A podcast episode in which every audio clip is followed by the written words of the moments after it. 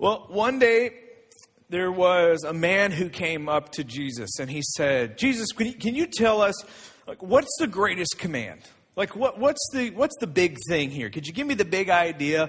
And what this guy was trying to do is he was trying to get his priorities in order. You know, he wanted to know, like, what's the most important command? And, and especially for, you know, a, a Jewish man at that time and period. I mean, you got to remember in the Old Testament, there were 613 commands, 613 laws to keep. There weren't 10 commandments, there were 613 of them. So he's like, you know, trying to prioritize. Like, you know, okay, I can't get all of them right, Jesus. So, like, if there was like a top one, could you tell me, you know, what that is? And so, Jesus, he turns to this man and he says, Yeah, he goes, the most important one is this Hear, O Israel, the Lord our God, the Lord is one. And what he's about to quote to them is something that they had all heard, they had all known. It was in the Old Testament. I mean, every, every person who had visited the temple who grew up in a Jewish household, they knew what Jesus was about to say. It was a very churchy answer. And so Jesus gives the churchy answer, and he says this He goes, Love the Lord your God with all your heart, with all your soul, with all your mind, with all your strength. Right? And everybody had known this, everybody had heard this. So Jesus goes, This is the most important thing. And they're like, Yeah, yeah, yeah, figured, figured that's probably what you'd say, you know. But then he says something to them that they'd never heard before. He says something to him that would make him stop and go, wait, what, what, what, what, did, what did he just say? Like, we checked out for a minute because we've all heard that before, but, but what did he just say? And he says this to them. He goes, but the second is this. It's not second as in after, it's second as in the same. He says, love your neighbor as yourself. He says there is no greater command, not commands, plural, command meaning they're one together. He says there's no greater command greater than these. Now again, this was this was new information to them. They had never heard anything like this before. This was not in their Old Testament Bible, you know. And then all of a sudden, another teacher in the audience steps forward. And he says this. He goes, "Well said, teacher." He doesn't recognize him as the Messiah or as a Savior or as the Son of God. He looks at him like a peer, you know? It would be like as after I got done saying something, you know, Mike Lair got up behind me and was like, Well said, Pastor. You know, that reminds me of a time once in Africa. You know, that's what it would kind of be like, right? And so he says, Well said, teacher. The man replied, You are right in saying that God is one and there is no other but him. And then the man says something that blew Jesus' mind, right? This man, this teacher, he, he says this. He says, to love him with all your heart and with all your understanding and all your strength, and to love your neighbor as yourself is more important than all burnt offerings and sacrifices. This teacher stands up and, and comes right next to Jesus, doesn't even understand what he's doing, doesn't even understand whose toes he's stepping on.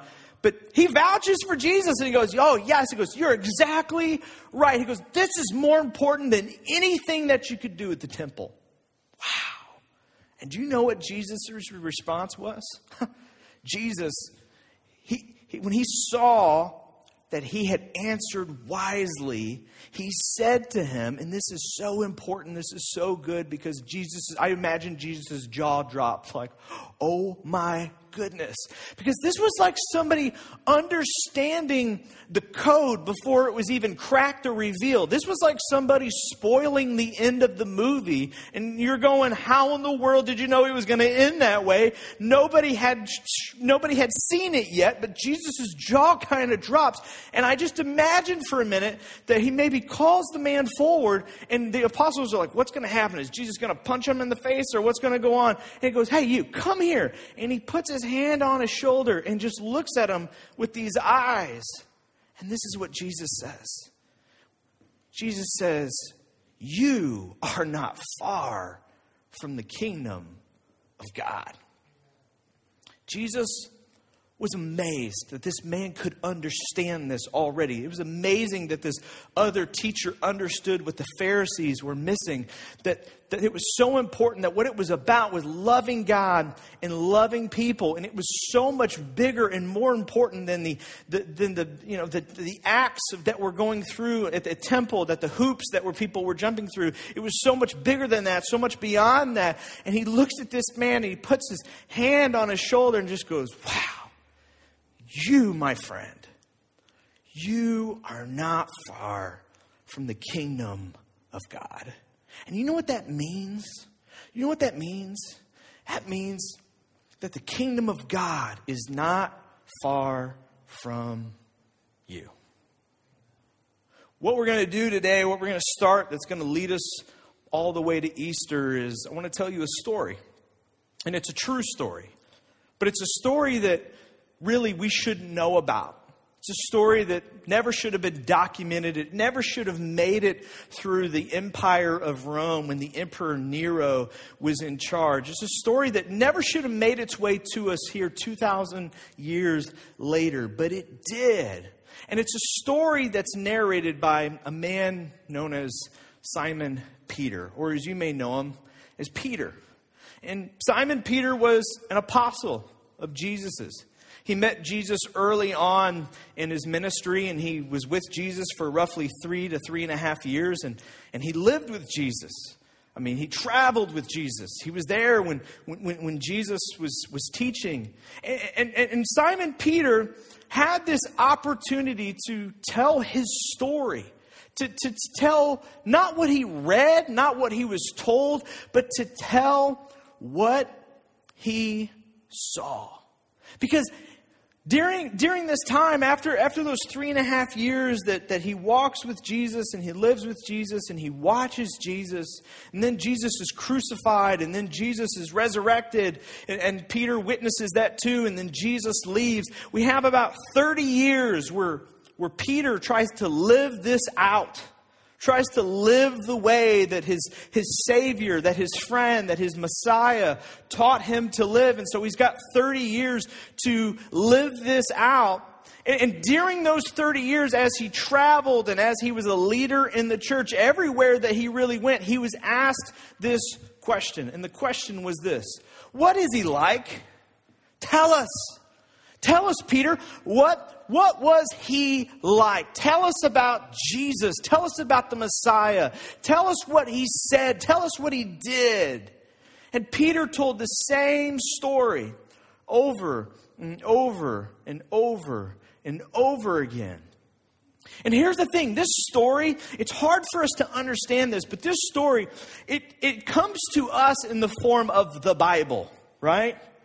And all of us, it's very easy to become skeptical of the Bible, especially when it's combined with that, that Old Testament, that Old Covenant, that New Testament, that New Covenant. And so it's easy to pick apart and pick apart and stuff. But here's what I want you to do for the next few weeks. I want you to focus on just one story, on one man's narrative, one man's perspective, and that's Peter's. Because when you're able to do that, you understand that this is not a Bible story. This is not the Bible says. This is Peter says. And this is something that Peter saw with his own eyes. And when you start to look at it through that lens, when you start to understand it that way, some of the skepticism falls aside. Because, I mean, I've known people for a long time who've said, well, I'm kind of skeptical of that Bible. I'm kind of skeptical about the Bible says, because there's some things there that sometimes don't line up for me. There's some things that don't make sense. I kind of have my thoughts about the Bible. Maybe the Bible is like this thing that was trying to put people in power or get, you know, try to build this organization called the church that was there to control people or to manipulate people. But here's the thing when you start to read the story of Peter, when you start to read his narrative, the way that he tells it, you start to understand very quickly that this is not something meant to control anyone or to give power to anyone or authority to anyone. Because the thing is, is throughout Peter's narrative and story, he doesn't make himself look very good. I mean, when Peter tells his story, it makes him look weak. It makes him look like a bad friend. It makes him look like a doubter. I mean, there's so many times where Peter, he betrays. He betrays his Messiah. He betrays his friend. And this was not something that, that, that gave Peter fame or fortune or power or authority. You got to understand, this story didn't do any favors for Peter. This story would lead to all of his friends' deaths. This story would lead to his own public execution. I mean, Peter's not trying to take advantage of anybody. Peter's not getting any anything good out of this for himself or for his family. Actually, everything that, that followed was, was bad for Peter. But for 30 years, for 30 years, he travels all over and people ask him, What was he like? What was he like? What was he like? Will you tell us the stories? And he told the same stories over and over and over again, telling, him, telling people what he saw. What he saw. And during the midst of the persecution of Christians, when, when, when all of Peter's friends are basically being put on trial and, and, and, and, and killed or, or, or murdered in the streets, Peter's really one of the only ones left besides John, and, and, things are going on with Paul, but they're all scattered about and they're not together. It's not organized like you may think it is. And so finally, the Emperor Nero catches up to Peter. He's in his like late 50s. So Peter's in his, his late 50s, and Emperor Nero finally catches up to him, and he's put in prison. And Peter knows this is the end. This is where my road, this is where my road ends. This is where the story ends for me. And he had a traveling companion, somebody he mentored, somebody who was a good friend to him, and his name was John Mark, or as you may know him as, Mark. And so what happened was is Peter's in prison in Rome. And, and, during that time, you could have visitors, you could have guests, because the prisons did not take care of you. They would throw you in jail, and the only way you were kept alive is by people coming by, visiting you, and giving you food, medicine, you know, things to do. And so you could have visitors. Well, John Mark, he travels to Rome to take care of Peter, his friend, and he says to Peter, Simon Peter, we know how this is going to end for you. We, we have to get your story down. We, we, we, you have to tell it to me. We have to write it down. It, it cannot end here with you. Will you please, will you tell me the story one more time? And will you let me write it down? Will you, will you let me document it for you? So here's what you have to understand Peter, Peter is in prison. It's a story he's told for 30 years, something he's tried to live out for 30 years. And he agrees with Mark. Fine, let's write it down. Let's document it. And if you sit down with just this document, just the book of Mark, which is not from Mark, it's from Peter. It's disjointed. It's kind of like jumps around in timelines and stuff. Like if you read it all the way through, like, wait a minute, what, what, where, where is he right now? I'm very, very confused. But here's what you have to understand. Peter was in jail. He knew he was going to be executed, but he didn't have an execution date, guys. He didn't know if he had five minutes. He didn't know if he had two weeks or if he had 10 years. He had no idea how much time he had. So, so John Mark sits down and he starts to document this for him and, and transcribe it and goes, All right, go ahead, tell me the story. And he just starts scribbling. He just starts taking notes and he starts everything that Peter gives him, he just starts writing down. So that's why sometimes it's clunky. Sometimes that's why it, it, it jumps around because you have to understand they did not sit down to write the Bible. That's not their intention. That's not what they did. They didn't sit down to write the Bible or the book of Mark. They just like, oh, let's write a memoir. That's not what he did. He was sitting down to get Peter's story on paper so that it could continue to be told. And when they were done, they didn't go back and edit it. Okay? They didn't go back and make it look pretty. They didn't think, well, this is going to be copied for a long time, right?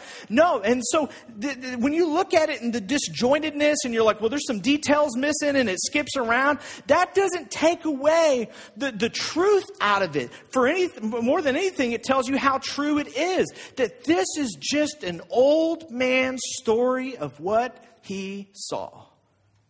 It wasn't a book written to manipulate people.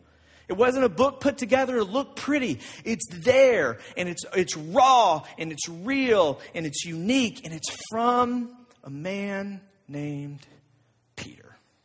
So they sit down to write down Peter's story of what he saw. And Mark goes, All right, where do you want to start? And again, Peter, he doesn't know how much time he has, right? So the first chapter is a real jumble. I mean, it's a mess starting out, right? So they, they sit down, and Peter's like, uh, all right, how am I going to start this? Okay, whew, here we go. Uh, write this down, all right? And he says, the beginning of the good news about Jesus, the Messiah, the Son of God. And I can imagine Mark going, okay, wait, wait, wait, wait, wait, wait, wait, wait. That's, that's, that's a weird beginning. All right, let's hang on. Let's back it up just a little bit. Are, are we still on this? Like you're, tell, you're telling me you really believe that he was the Son of God, that he was God on earth. You're telling me, like, that's really what you think? And Peter would have said, oh my goodness. Yes, Mark. Yes, how many times have I told you? I'm telling you, I'm telling you, I saw it with my own eyes. They wouldn't know this at the time, but they actually had a good amount of time. Actually, they had so much time that, that Peter would write down more than even what he gave Mark. Later on, he would write uh, First Peter, and he would be able to write down more. And in First Peter, he goes, "Oh yes, let me tell you more of what I saw. When they hurled their insults at him, he did not retaliate. When he suffered, he made no threats. Instead, he entrusted himself to him who judges justly." Absolutely, Mark. Absolutely, I believe he was the Son of God because I'm telling you, when stuff hit the fan, when things got bad, I mean, I watched it with my own eyes. I wanted to retaliate. I actually picked up a sword and I was ready to fight. And he, he put himself into the hands of his Father and entrusted his life with him. And I was there. He would tell you, I was there. Let me tell you what else I saw. I mean, I saw it when he bore our sins in his body on the cross so that we might die to sins and live for righteousness. I was there because I saw his wounds that created for us the possibility to be healed. I'm telling you, I saw it with my own eyes and I saw what he was doing and I didn't understand it at the time. I thought I was just watching my friend, my teacher, my, my Savior, my Messiah die. But then later on, I'm able to understand what he was doing was bearing my sins. He was taking on my debt for me. And yeah, I, I believe he is the Son of God. Because let me tell you, man, I praise him. Praise be to the God and the Father of our Lord Jesus Christ. In his great mercy, he has given us new birth into a living hope through the resurrection of Jesus Christ from the dead. Because I'm telling you, Mark, I was there when three days later he was alive and he was in front of me. I had breakfast with a man who should have been dead. So, yes, yes, I believe that he is the Son of God. Now, be quiet, pick up your pen, and let me get back to my story. And so he says this, and then he starts to get into, if you read the first chapter of Mark, Mark he, he wants to get into how he and Jesus met, right? He's like, yeah, so let me, let me tell you how, you know, Jesus met us all, right? Where this begins. And then he stops. And again, you got to understand, he's flustered. He doesn't know how much time he has. And so he stops telling that story of how he met. And he goes, okay, wait, wait, wait, wait, wait, wait, wait. Let me tell you about this one time in Galilee. Okay? And again, Mark's going like, what, what? And he goes, yeah, yeah, yeah. I need to jump forward. Like after John the Baptist was executed and we went up north to Galilee, I, I, got, we got to get this down. This is probably the most important thing. This is like, this is the real good news. Okay, so I write this down really quick. Okay, and so they stop in the middle of a story and jump like two years later, right? So they jump, and that's why it's so disjointed. I mean, it's like it's like the diary of a madman almost, right? And so he jumps forward, and he's like, "I got to tell you about the good news, right? I got to tell you about this really, really, really good news that Jesus shared." Now, let me ask you a question. When we talk about the good news, when we talk about the gospel of Jesus, let me ask you a question. What's the good news of Jesus? If somebody trapped you in an elevator, okay? Somebody trapped you in an elevator or you had five minutes with somebody and they're like, hey, can you, can you tell me, like, real quick, can you give me an elevator pitch for the good news of Jesus? Just tell me, why do you follow Jesus? What's the good news of Jesus? what would you say? And don't answer out loud because you're all going to be wrong, okay? What, what would the good news be? If, you're, if your family member, if somebody walked off the street, if I, if I told you, hey, we're going to take five minutes, I want you to turn to the person next to you, explain the good news to them in, in a few sentences. what would you say? I know what you'd say because I grew up in church. My daddy's a pastor. You met him last week, okay? I, I, I know what I would have said. I know what I would tell people. And if you grew up in church, or depending your religious experience, you'd probably say something close to the same thing. We would probably all say this Well, Jesus died for my sin, and if I put my faith in Jesus, I get to go to heaven. And in the meantime, I just need to behave myself. Sound about right? Tell me the good news of Jesus. Jesus died for my sins. If I believe in him, I get to go to heaven. And I'm just waiting for all the people from that other political party to die so I can go to heaven, right? I mean, that's what you say. That's, that's, that's Christianity in a nutshell, right? And let me tell you something. If Peter was here, if you sat down with Peter, Peter would tell you you're crazy. Peter would tell you you're wrong. That is not the good news of the gospel. That, that's not it. You missed it. Not true. You're way off. And here's the thing He would tell you that not because that isn't true, but because that's not the point. You with me? Not because it isn't true, but because that is not the point. So, Mark tells us through the narrative of Peter what the real good news is all about. So Peter stops and goes, wait, wait, I got to tell you this one story. We're, we're up north in Galilee, and th- this is what happened. So after John, he's talking about John the Baptist, was put in prison, Jesus went into Galilee proclaiming the good news. He's so focused on the good news because we got to get this out. This is all good news. People need to understand this is good news, this is good news, this is good news. So let me tell you, there's that one time we went north to Galilee. It was about the time when John was in jail and about to be beheaded, and we went and shared the good news. And I watched my Savior, I watched my teacher go around all around Galilee. There was this body of water in the middle of it, and he was all around it, and he was telling people the good news. And this is what he said. He goes, I remember he went around and he told everyone, everyone he came into contact with, everyone we saw, Jesus said the same thing. The time has come. Which meant, when you start to break down the Greek of, of, of what, what Peter was trying to explain to us and trying to understand, what he was saying was what everyone has been waiting for is here.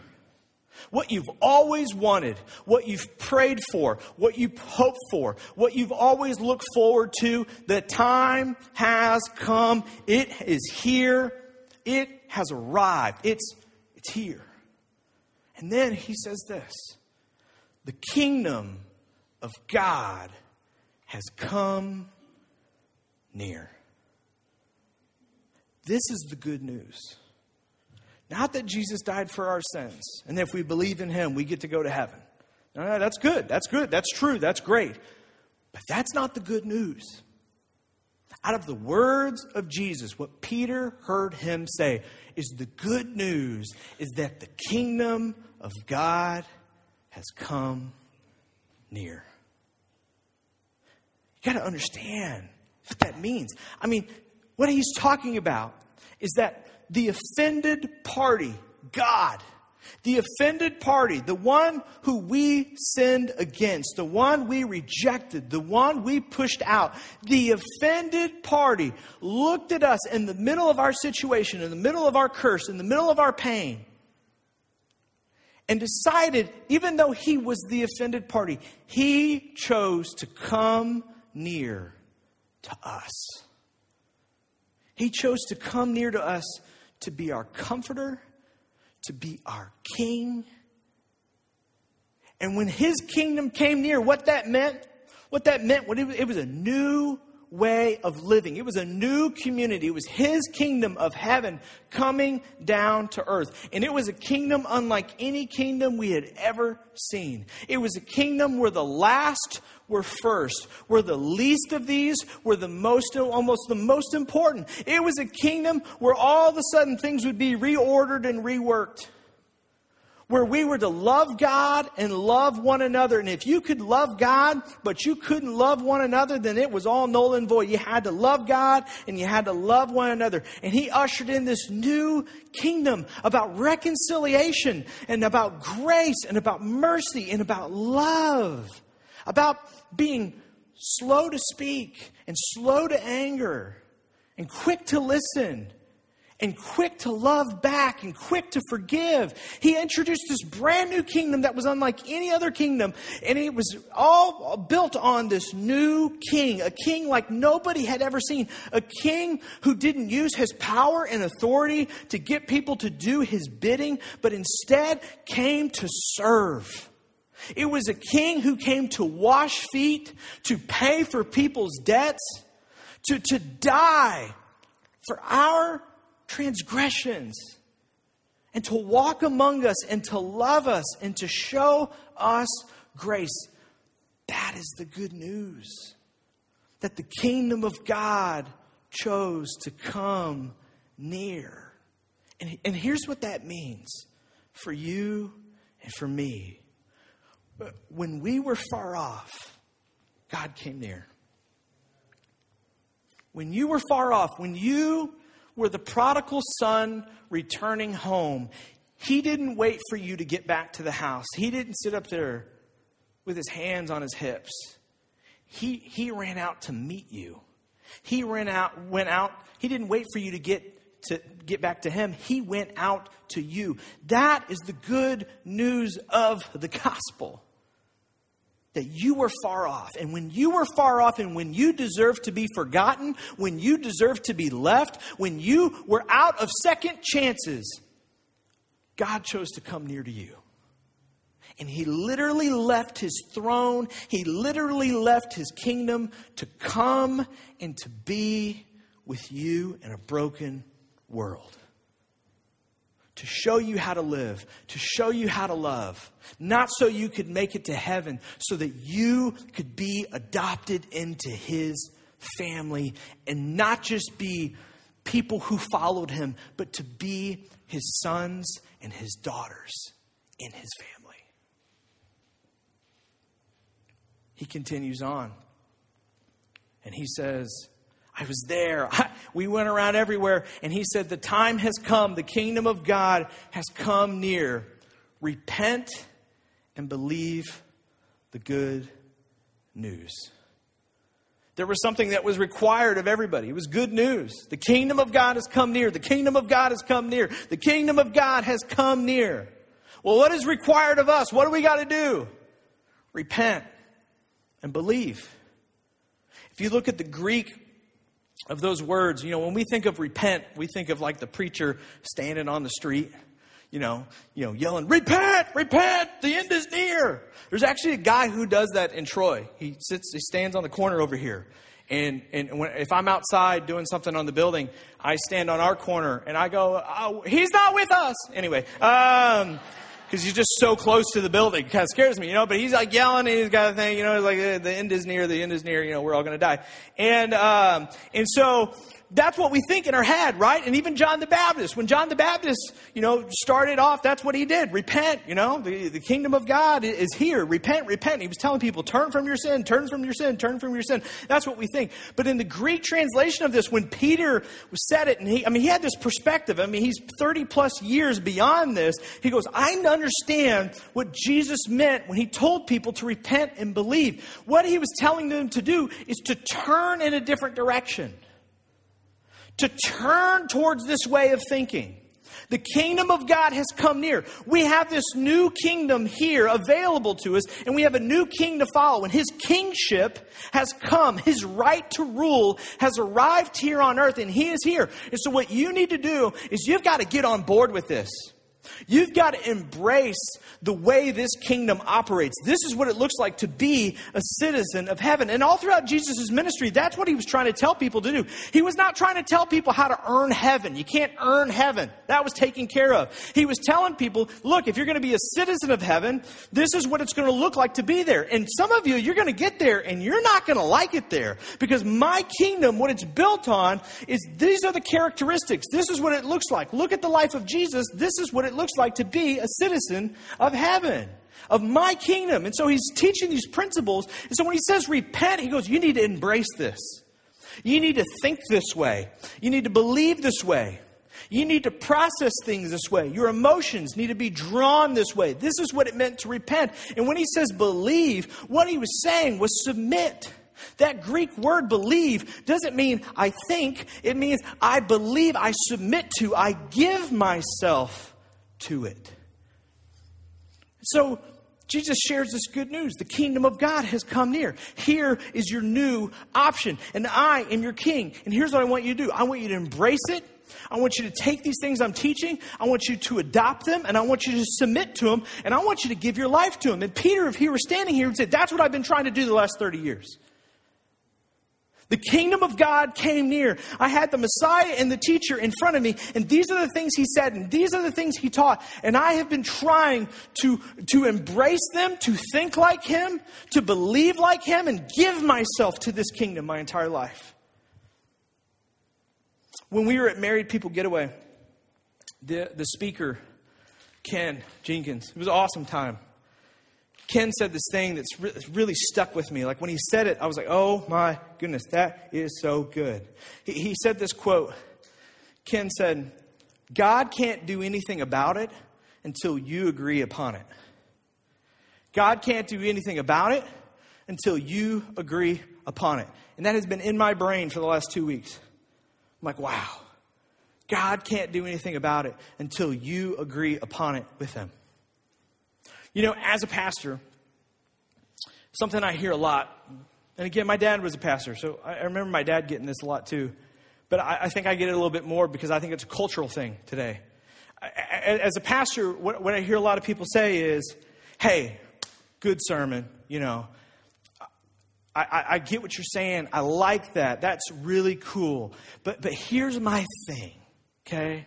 when I think about that, I just wonder is that, can that happen? I just wonder, like, is that, can that be real?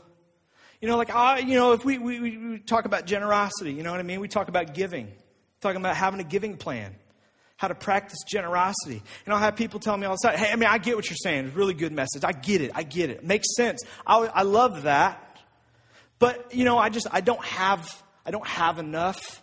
You know, I get some people are in that situation. Some people are able to do that, but I'm just not. Just doesn't. I, I just can't see it working out. I wouldn't be able to do this stuff, and that's that's why I get what you're saying. I love it. I just can't. I can't do that because of this. You know, or you know, we talk about forgiveness or reconciliation, and people go like, "Man, that was a great sermon. I love that. Uh, that that sounds great." But see, I just don't see how it's possible when you know this situation happened and when it comes to like this person and, and here's a story and here's a reason why it just doesn't it doesn't work out for me. And, and basically here's what i get a lot of okay? This is the, the review of a, of, a, of a, a sermon in 2023 okay? Sounds like this. Pastor i get what you're saying but it's impractical. Pastor i get what you're saying. I love that I love that, and I get it. It makes sense. You did such a good job of making it make sense, but it's impractical. It's impractical for me to forgive somebody. It's impractical for me to be generous. It's impractical for somebody to do that. It's impractical. I don't think everybody's really going to do that. So, I get it. It's awesome. I just don't see it happening because it's impractical. And here's the thing probably every single one of us, we have something, something that you've heard Jesus say, something that I've explained to you, something that, that, that, that, Peter said we ought to live out, or something that Paul said, you know, here, here's what it looks like to be full of the Spirit. Here's what it looks like to be a follower of Jesus. Here, here, here's what we've got to do. There's probably been something along the way in your faith journey that I've said or you've said or God has said to you, and you've said, I think that's awesome, I think that's good, I just don't agree with it because it seems impractical, but good job. And, here's, here's what I want you to know God can't do anything with it until you agree upon it with Him. Okay? You, you, you'll never be a generous person until you put your trust in what Jesus says about generosity and you do it. You will never be able to forgive somebody as long as you think it's impractical. You're right. It won't be possible. You're right. We'll never see it in our lifetime. As long as you think that it can't happen, God can't do anything with it. Until you agree upon it, until you say, you know what? I don't, I don't see how this is possible. I don't see it happening by my strength, but by the grace of God, by the power of God. I'm going to put my trust in this. I'm going to believe this. I'm going to agree upon this and say, all right, God, if that's what you say, if that's what you say about my sexuality, if that's what you say about my health, if that's what you say about generosity, if that's what you say about forgiveness, if that's what you say about for- forgiveness, if that's what you say about being angry, if that's what you say about loving others, if that's what you say about treating people, if that's what you say about parenting my kid, then I will agree upon it with you, whether I fully understand it or not. I will repent, I will embrace this, and I will submit to it, and I will live my life like that. Do you know what that is called? That is called faith. That is called faith. And here's the thing if Peter were standing in front of you today, he would say, Oh, man, I understand. I get it. Let me tell you about the time he told me I could walk on water. I mean, you're thinking, I can't forgive this person. Well, I'll give you one bigger. He told me I could walk on water. And for a second, I believed him. And then again, he makes himself look like an idiot. He goes, I believed him for a second and I almost did it. And then you know what I did? I almost drowned. Let me tell you about the time he told us he was going to die, and three days later, exactly three days later, he was going to pop out in front of us. I didn't believe him then either. I watched the man die. I watched that man's body get collected off a wooden cross that was mutilated and beaten to death. And I watched him get put in a tomb. And let me tell you, when he told me he was going to be alive three days later, I didn't believe him then either.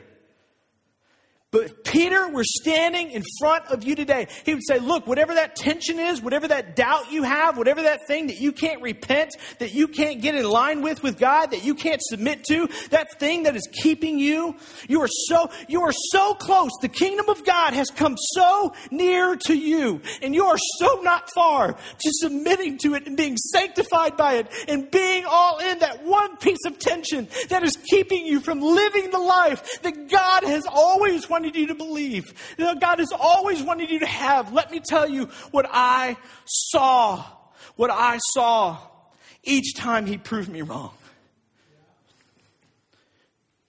Every time when he said it was possible, it was real, that it could be done by his power, by his love, by his grace. Every time I disagreed with him, every time I pulled him apart and saying, Look, that is very impractical. I think you're a little bit out of your mind. He would always prove me wrong. And do you. You know why this gets me emotional? You know why this gets me this emotional? It's because you're, as your pastor and as your friend,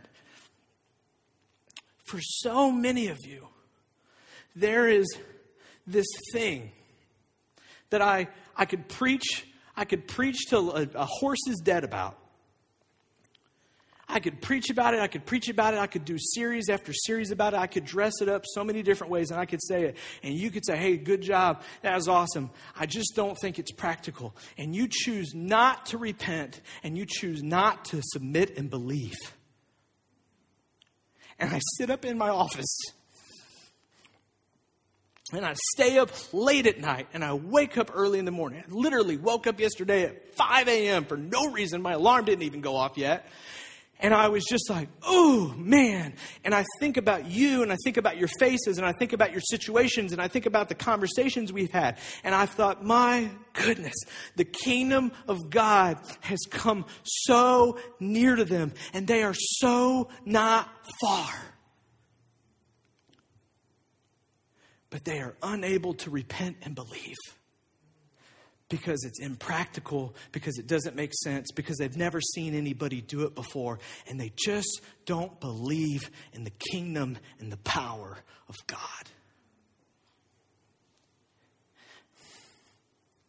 And that's what breaks my heart a lot of times.